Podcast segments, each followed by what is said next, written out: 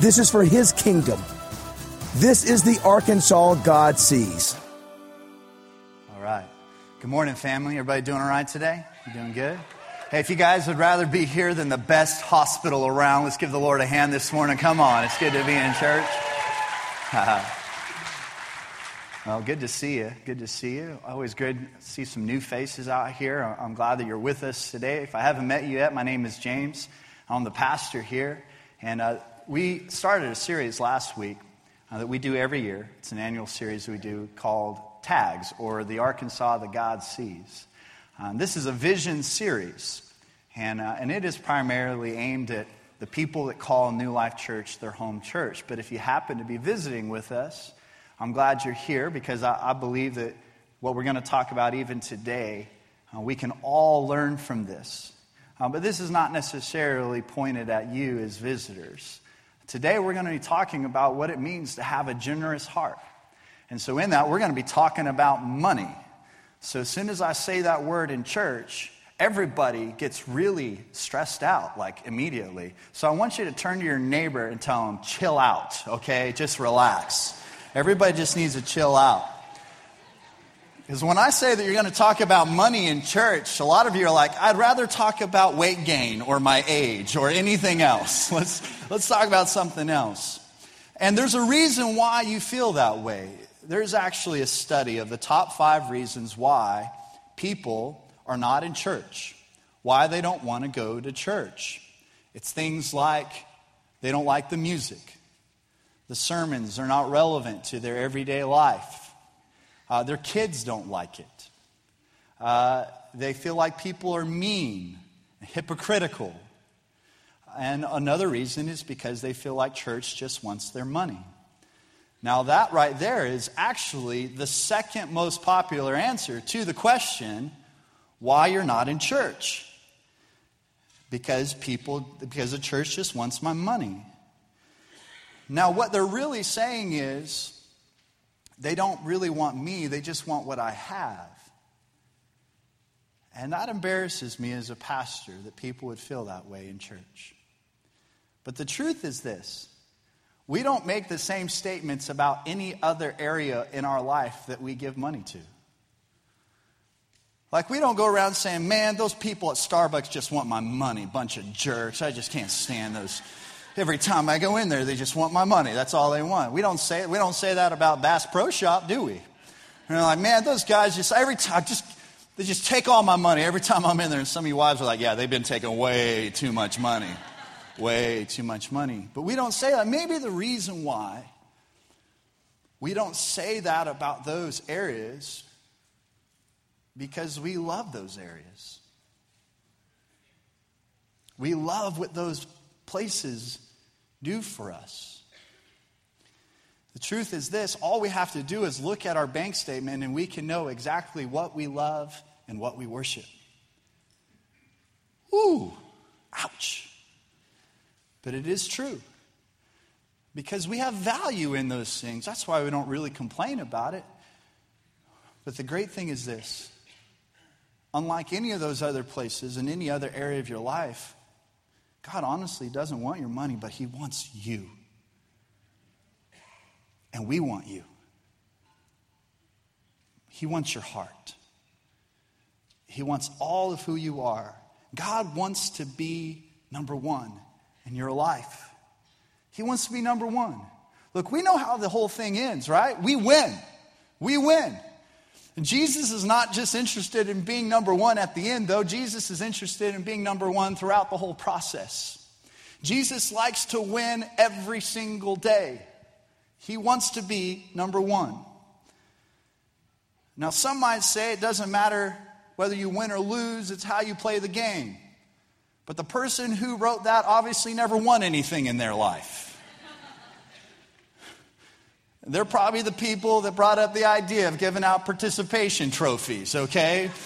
I'm going to get an email about this, but at the end of the day, you don't win, you don't get squats. That's just the way life works.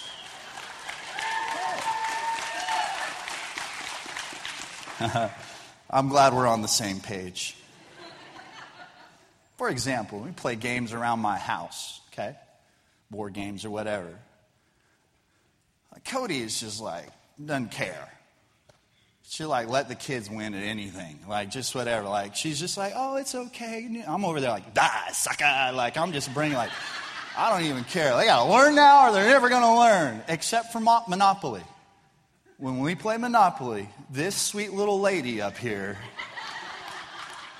will do anything in her power to send all the kids crying in defeat to their rooms at the end of the game. She did. She will lie. She will manipulate. She, she just, oh my gosh, it's, a, it's, it's, pray for her.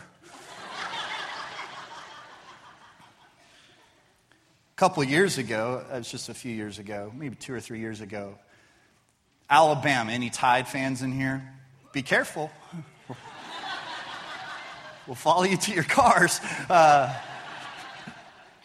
but just a few years ago, Alabama was ranked number seven in the nation. No, no, that doesn't happen very often for Alabama.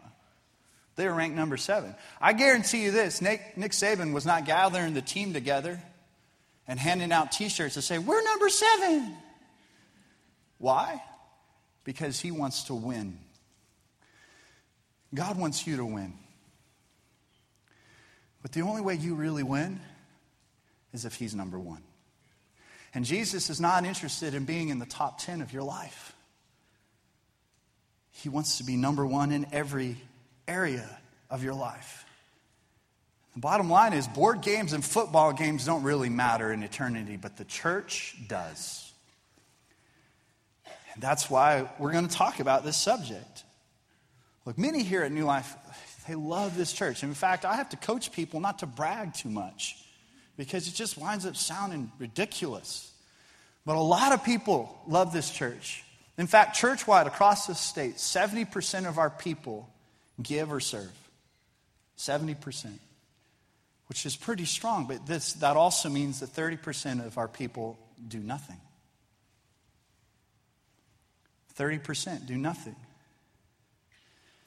Interesting thing is that from year to year, a lot of times we have to say no to about 30% of our vision, what we would want to do to reach the state of Arkansas. I will say to the 30% who are not contributing, there is no condemnation. That's not what this is about. And, and I want you to know that you're welcome here, and I love you. We love you. And this is not about condemnation. It's just important that you know that your faithfulness matters. Everybody's faithfulness matters. Because at the end of the day, the only thing that you can bring with you to heaven is souls. And I don't want to get just 70% of that. I want all of it. I want to win our city in Jesus' name. And I want us to win this state. And I want it to glorify God in such a way that everybody will recognize that it's Jesus. Even the most crazy, liberal, anti God person is going to have to say, man, there's something to this. But we have to put God first if we're going to have a chance to do that. Let me ask you this. How many of you have ever made a mistake with your money? Anybody ever made a mistake with your money? If you're not raising your hand, you're lying in church. And God will kill you. But, but because here's the thing every single person at one point or another, you've made a mistake with money. Okay? Anybody ever been to like a state fair or something like that and seen one of those stupid games and they talk you in? Oh, I see people like, like, like trying not to look at me right now, like, no, not me. Cody and I have done that. What, how much did we blow? That was like 50 bucks, right? Something like that. It was our last $50. it was her idea. Uh, so everybody's made mistakes with money. Everybody has. And I'm just going to encourage you don't look back. Don't look back. Please don't look back. Don't, don't, don't live in that place of guilt or shame or condemnation. Don't look back. But please lift your eyes and look forward. Let's make Jesus number one, starting now, moving forward. We mentioned this verse last week in Matthew chapter 9, verse 35. Jesus went through all the towns and villages teaching in their synagogues. He goes on to say, when he saw the crowds, he had compassion on them because they were harassed and helpless, like sheep without a shepherd. Then he said to the disciples, The harvest is plentiful, but the workers are few. Ask the Lord. Okay, now this is exactly what we're asking you to do. When it has always come to giving, when it comes to money, when it comes to vision, when it comes to all this, what we've always asked you to do is just go ask God what He wants you to do. Go ask God what He wants you to do, and then, and then let us know what He told you. But ask God. He's the one that's going to be able to convict us and lead us and give us what we need. Ask the Lord of the harvest, therefore, to send out workers into his harvest field. For every 50,000 people in Arkansas, there are 40,000 people that are not in a church. For every 50,000, 40,000 people are not in a church. And many of them are without Christ. The harvest is plentiful. We need workers. How do we do this? What are some principles? I think, first of all, you got to keep an eternal perspective. This is super hard. This is very difficult in our culture, man. We're, we're, we're a consumer based, materialistic culture. We are. So it's difficult to always see it this way. This is what the word says about it. Matthew chapter 6, verse 19. Do not store up for yourselves treasure on earth where moth and rust destroy and, and where thieves break in and steal, but store up for yourselves treasure in heaven where moth and rust do not destroy, where thieves do not break in and steal. For where your treasure is, there your heart will be also. You cannot serve both God and money. In the Old Testament, when God was making a covenant with Abram, before he was Abraham, God called him out of his tent. He called him out of his shelter. He called him out of his place of comfort. And he said, Look at the stars. You need to have some perspective on what I want to do in and through you. You need to see the enormity of the kingdom of God and souls and vision. And I think that that is what God is asking us to do every day. It's to look beyond our car, our cubicle, our front door, to come out, to get out of that cover and that place of security and to see the kingdom, to see what He's calling us into to understand the covenant that we have through his son Jesus that others desperately need, to keep an eternal perspective. This may be different for each of you, but I find a lot of times the fear of giving, the stress that's related to money, a lot of times keeps us from seeing the kingdom of God. It keeps us from having an eternal perspective. I think we also always need to remember the love of God that we experienced. Because that changes your perspective. It's hard to give what you don't have. It's hard to pour out what hasn't been poured into you. You're going to have a difficult time being motivated to release the blessings that are in your life if you are forgetting the love of Jesus in your life, if you forgot the grace, there's a story of a woman in the Bible. She's actually mentioned in all four Gospels, which doesn't happen very often. But this is a story that mentioned in all four Gospels of this woman who was a sinner, and she was a known sinner, but she was forgiven. And one day, Jesus is sitting around having a meal with these other people, religious people. And she came in with an alabaster jar full of this perfume that was worth a year's amount of wages. And she comes in and she's broken immediately. She pours this expensive perfume all over Jesus and then is on the floor on her hands and knees weeping all over Jesus' feet and then is cleaning his feet with her hair and, and kissing his feet. Awkward. The other people there didn't understand it. But the fact of the matter was, she was broken by the love of Jesus. And it just made her want to give everything. And it didn't matter what it looked like. She wasn't embarrassed by it. She wasn't insecure by it. She wasn't concerned. I don't think she probably even sat down and thought, well, I mean, I could probably do this, but I got to, I'm going to have to move some stocks around and I'm going to have to, you know, line up some work here and there. I don't think, I think she just was impacted by the love of Jesus that she realized that there was nothing more valuable. This is what it said. Luke 7:47 Therefore I tell you her many sins have been forgiven for she loved much but he who has been forgiven little loves little. When you understand how much you've been forgiven you love much. Because it's just the overflow of the love that you have a realization of in your own life. You give from that place. Because his love does break us. This is what I've learned. Whatever's most important in your life always surfaces to the top. 1 John 4:19 we love because he loved us first. It's not he loves us because we loved him first.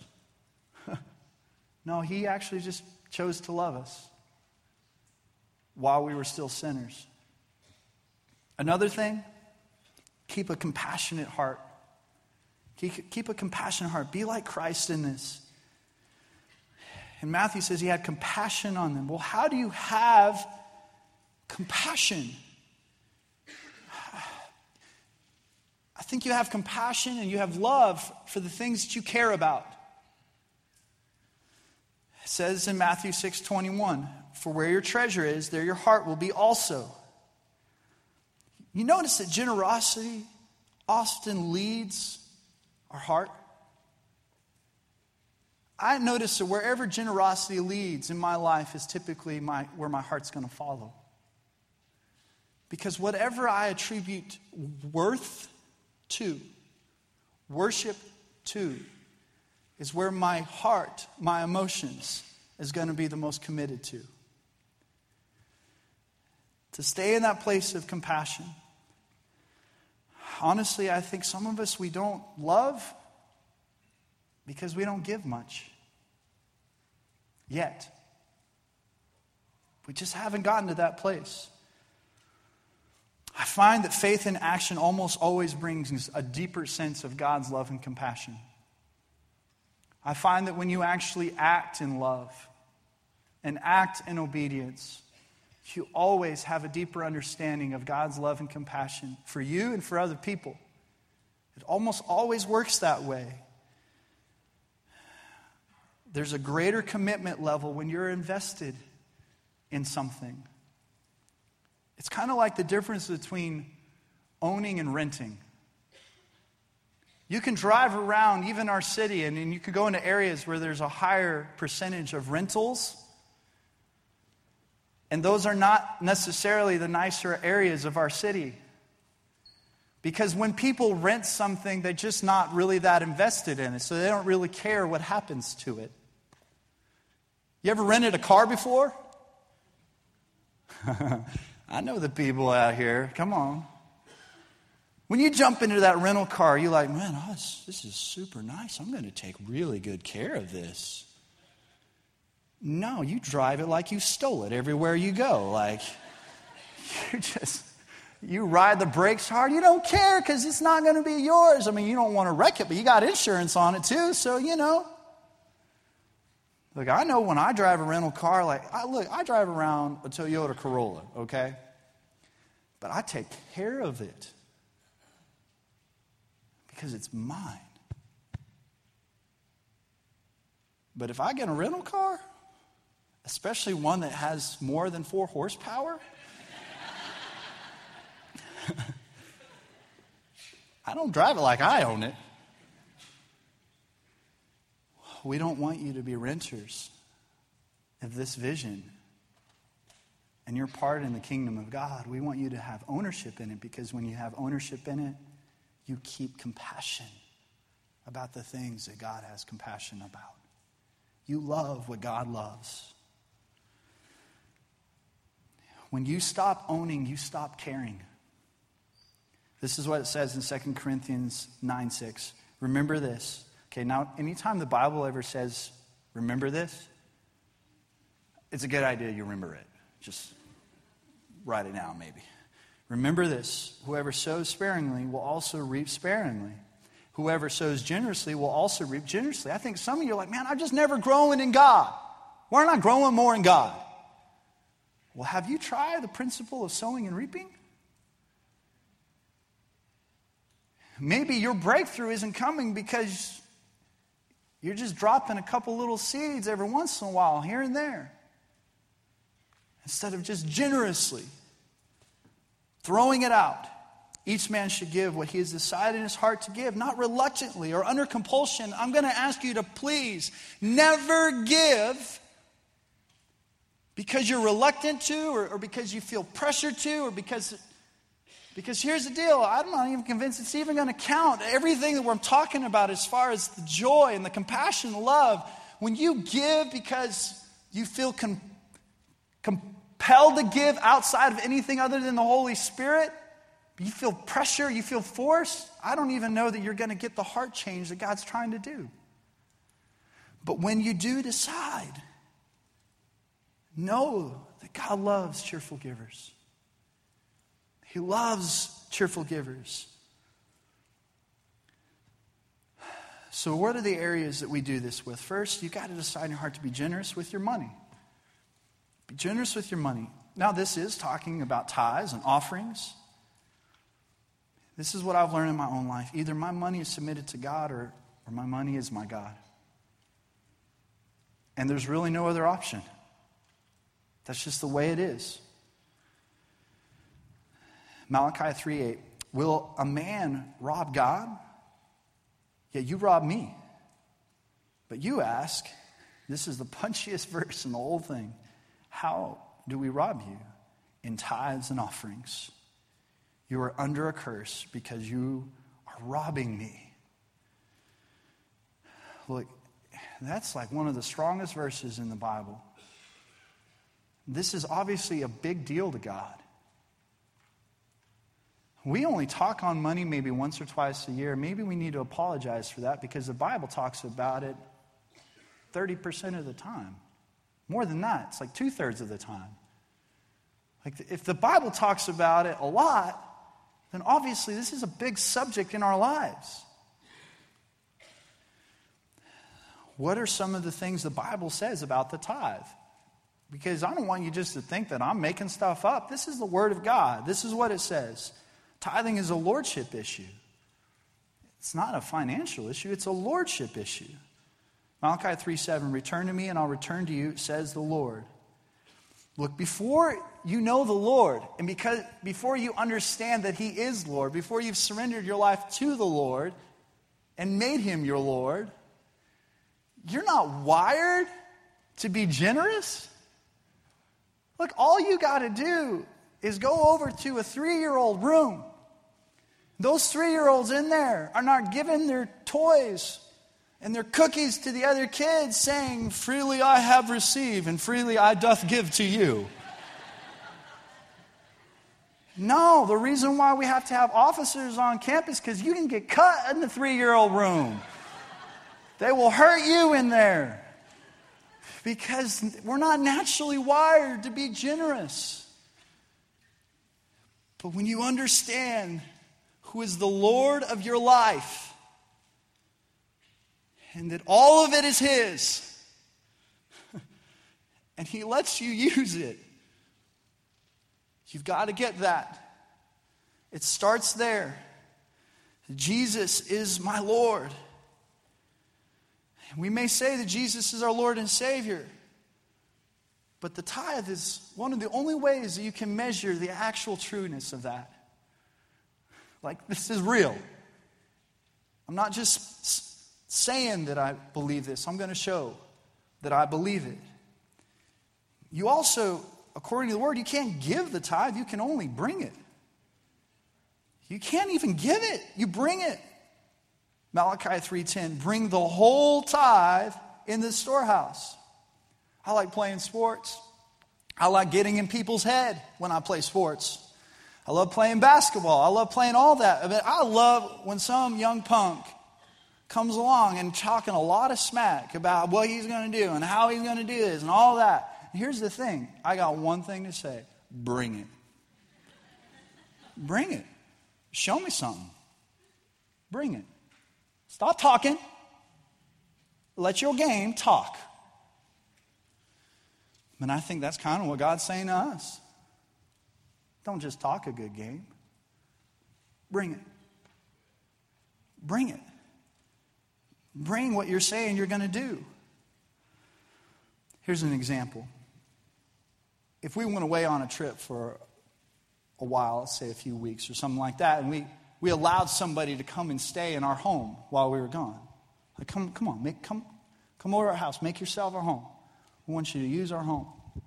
But then when we came back from that trip and we came back to our house, and the people that were staying there, they, they came over to us and they were like, hey, um, I just want to let you know we've been seeking the Lord, and we really feel like the, the Lord wants us to give you this house. I'd be like, have y'all been eating Colorado brownies? Because this ain't your house. It's not yours to give. You can't give me my own house back.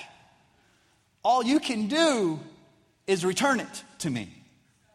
All you can do is bring it back to me. That is the tithe. like, and I know that maybe, maybe it's just an innocence, but sometimes, like, you, you're gonna, you come and you, you give your tithe, and it's like generous. No, all you did is you just brought it in thankfulness because the whole 100% is his. He asked for 10. So we bring it.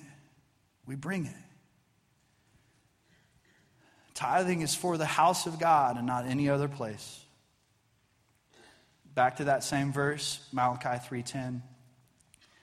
Bring the whole tithe into the storehouse that there may be food in my house. Now it doesn't say storehouses. This is not plural.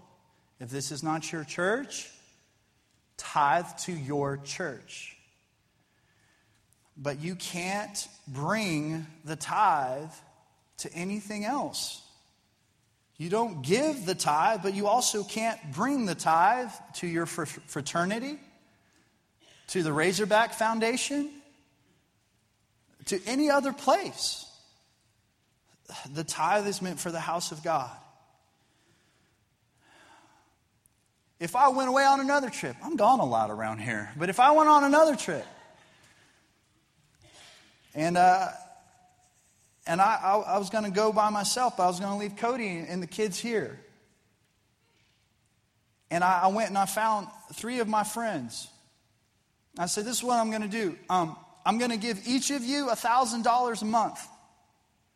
I'm going to give each of you $1,000 a month. And all I'm asking you to do is that you make sure that my wife gets at least $100 of that every month. That's all I'm asking for you to do. And if I came back from that trip and I called those guys up and I said, okay, how'd it go? And the first guy was like, man, I did exactly what you asked me to do. I, you get, I got the $1,000 every month, and every month I, I, I went and I took right away I took $100 to Cody. In fact, sometimes I gave her a little bit more because I was like, $1,000 is a lot of money. And, all, and you just asked me to take care of her. $1,000 is a lot of money, so I gave her a little bit more from time to time. I went to the second guy, and the second guy was like, Well, yeah, I mean, most months. Sometimes. It might have been a little less sometimes than other times.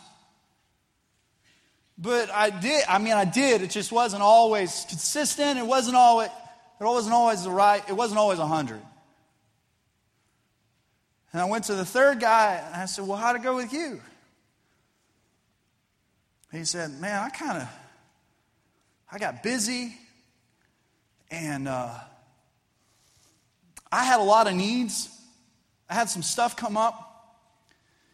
And uh, yeah, man, I I didn't really I didn't I gave like a few dollars. I gave I did, what I thought I could do. What do you think I'm going to do next time I go on the trip? Who am I going to trust? I'll tell you what, the last dude, I'm going to snap his neck right on the spot because he's supposed to take care of my bride.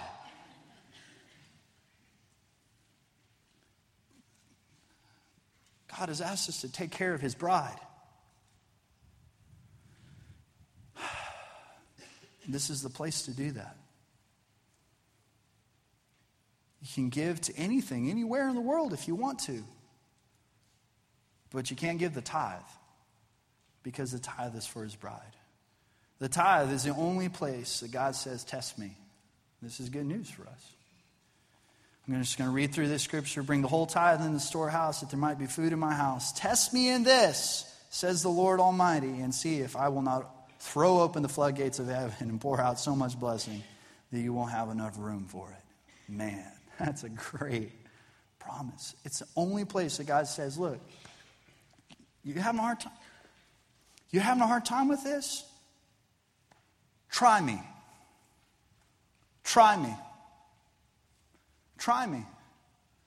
And I'd encourage you to do this. Maybe you don't give anything at all. Try a little with the right heart and see what God does. Test Him in it. Just try it. He says you can test Him. And here's the thing this is not just about the money that you get back, okay? I'm not a prosperity teacher. Uh, I, I'm also not a poverty teacher. I'm a provision teacher. God provides. But when God pours out his blessing, he pours it out on all areas of life. And it's not necessarily money, but how many of you would rather have joy and peace than all the money in the world? I'll tell you what, when you trust God with your money, you get that peace and joy. And he blesses relationships and he blesses your future. He blesses way more than just your money. Tithing is not just 10%, it's the first 10%. It's the first 10%. Some scripture on this. The first of the first fruits of your land you shall bring into the house of the Lord your God. 1 Corinthians 16, 2. On the first day of every week, each of you should set aside a sum of money, okay, because they got paid on Sunday, or Sunday is the first day of their week. Okay, so that's when they would set aside set it aside in keeping with his income, saving it up so when I come, no collections will need to be made. Deuteronomy 14 23, the purpose of tithing is to teach you to always put God first in your lives. Because here's the deal the first portion is the redemptive portion. The first portion is what redeems the rest of it. Another way to say it is you can either have God's blessing on 90% because you let the redemptive 10% bless the 90% or not have his blessing on 100%. But the first portion is the redemptive portion. The way that Cody and I do this, to make sure that we do it, we give online. We have it set up on an automatic draft. So it's the first thing that comes out every month. Before our bills, before anything else, our tithe is the first thing that comes out. Because we're not even, we don't even want to see it on a statement as ours. It's not. It's God's. So it comes out automatically. There's a lot of ways you can give around here. You can give in buckets, you can give, there's boxes at the doors, you can text to give. You, However, you give, understand these biblical principles. It's the first 10%. Man, there's something in it. When it, as an act of worship, when you allow this to happen, man, it is so cool just what God does over every area of your life. So be generous with your money, be also generous with your time. Look, this last year and this coming year, we want to be in a place where we saturate our cities with acts of kindness. The word says to go into Jerusalem, Judea, Samaria, to the othermost parts of the world. And look, we are a, a global missions church. We start in our communities and then we branch out from there. And here's the thing it takes so many people giving so many hours to make all of this work, to make this vision happen. Right now, in these services, there are hundreds of people serving all over this church people changing your nasty kids' diapers right now so that you can enjoy service. Uh, our serve teams, uh, whether it's in Little Life or, or Kid Life, everybody that, that makes coffee, so thankful for the people that make coffee, and everybody that helps people find parking spots, and all this, man, these people give hours and hours and hours. They're generous with it. Mike and Emily Pendergrass, they lead all of our serve teams. They are leading 250 people on their teams alone. And they volunteer to do it because they see the kingdom of God. Will you guys give them a hand? I'm thankful for that family.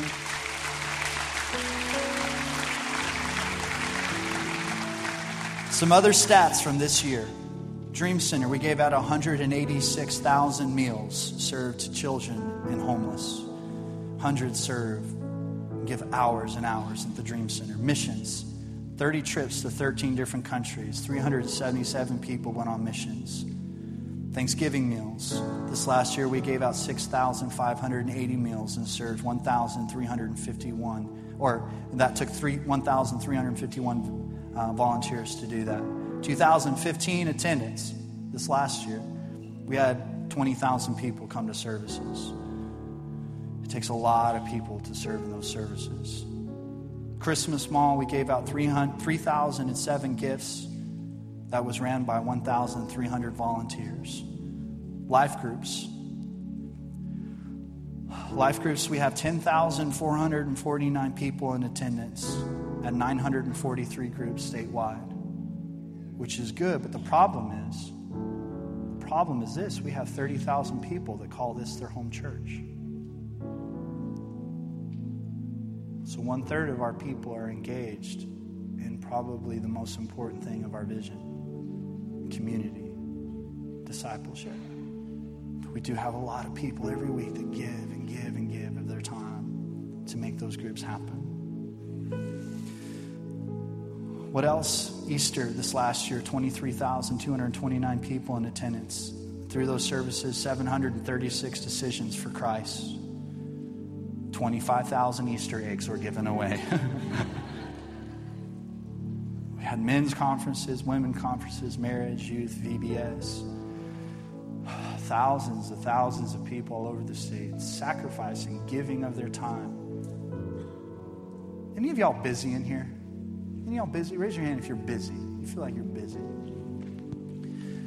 Just so you know, if we showed the stats, the people that are serving around here are some of the most busy people. They're busy. Before they ever started serving, they were busy.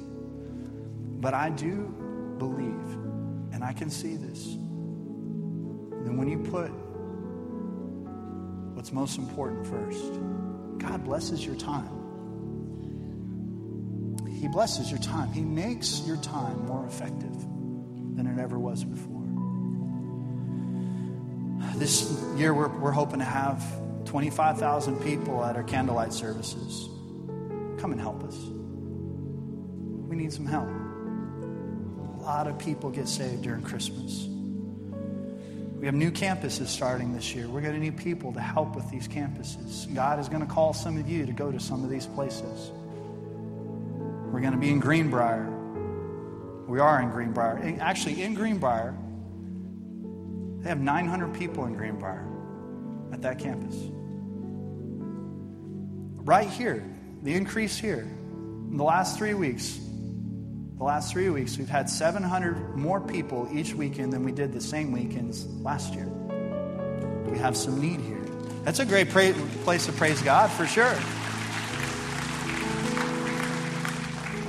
It's one of the reasons why we have some life groups that we're going to talk about today. Next year, we're going to be in Mayflower, Florida, Pine Bluff, downtown Little Rock, Saline County, Beebe, and maybe even a couple other places. And we need people that are willing to give of time. give of their time. The last place that you can give is with your passion to share the gospel. John 4:35. Do not say 4 months more and then the harvest. I tell you open your eyes and look at the fields. They are ripe for the harvest. I just want to share that. You know, the reason why I love this church is not because I'm the pastor of this church. The reason why I love this church is because over the years I've invited people to come to this place. And I've seen their lives transformed. I've seen them saved, water baptized, serving, using their gifts and talents, and plugged into community. The reason why I love this place is because I have seen people's lives that I knew, that I invited, be changed. You will never understand the vision of our church until you invite someone to come and you see their lives changed. And every Sunday we do an invitation, and I ask that everybody close their eyes and bow their heads. If you ever bring someone, you bring a friend, you bring somebody, it's the only time that you're allowed to cheat and peek. Because there is nothing like seeing someone that you invested in come to the saving knowledge of Jesus Christ. There's nothing like it. Let's close our eyes, bow our heads. Vision is that we can bring people in, bring our friends in, so they can become fully devoted followers of Christ. This whole process, it starts with lordship. And I know that there's probably a few of us in here that you haven't surrendered your life to Jesus as Lord yet. And I want to give you a chance to do that right now. If you're here today and you've never surrendered your life to Jesus, never bowed your knee before Him in your heart, and said, I want you to have control and I, and I need you to forgive me of my sin. Or maybe that you, you've done that at one point or another, but you know you're away from God and you need to come back to Him this morning. If you're either one of those people, nobody looking around, every head bowed, every eye closed, but if that's you, I want to know who I'm praying with. Will you please put your hand up? As soon as I see your hand, you can put it down. If you're in this room, you need Jesus this morning, you need a relationship with Him. As soon as I see you, put your hand down. Anybody in this place? Okay. Anybody around here? I need to bow my knee to Jesus. Okay. All right. Father God, I thank you for every person that's here. I thank you for the people that are making that decision to follow you. And if you are making that decision, you just simply, in your heart, right there in your seat, just talk to God. Just say, God, here's my life. I know that I'm a sinner and I can't save myself. But I believe that you sent your son Jesus to die on the cross for me. I ask for your forgiveness. And right now, I make you the Lord of my life. I bow my life to you. Thank you for saving me from my sin, for giving me a new life, new hope in you. I want to live the rest of my life according to your word. Lead me by your Holy Spirit, Father. Help me to find my place in the body of Christ. Father, I just pray for every person in here. In fact, would you just, I want you just to pray for the person on your right and on your left. Just pray for them right where you're sitting. just pray, God, I pray that myself or any person sitting to my right or my left, God, that we would always be fully committed to your kingdom with everything that we have. That we would see that what really matters is souls.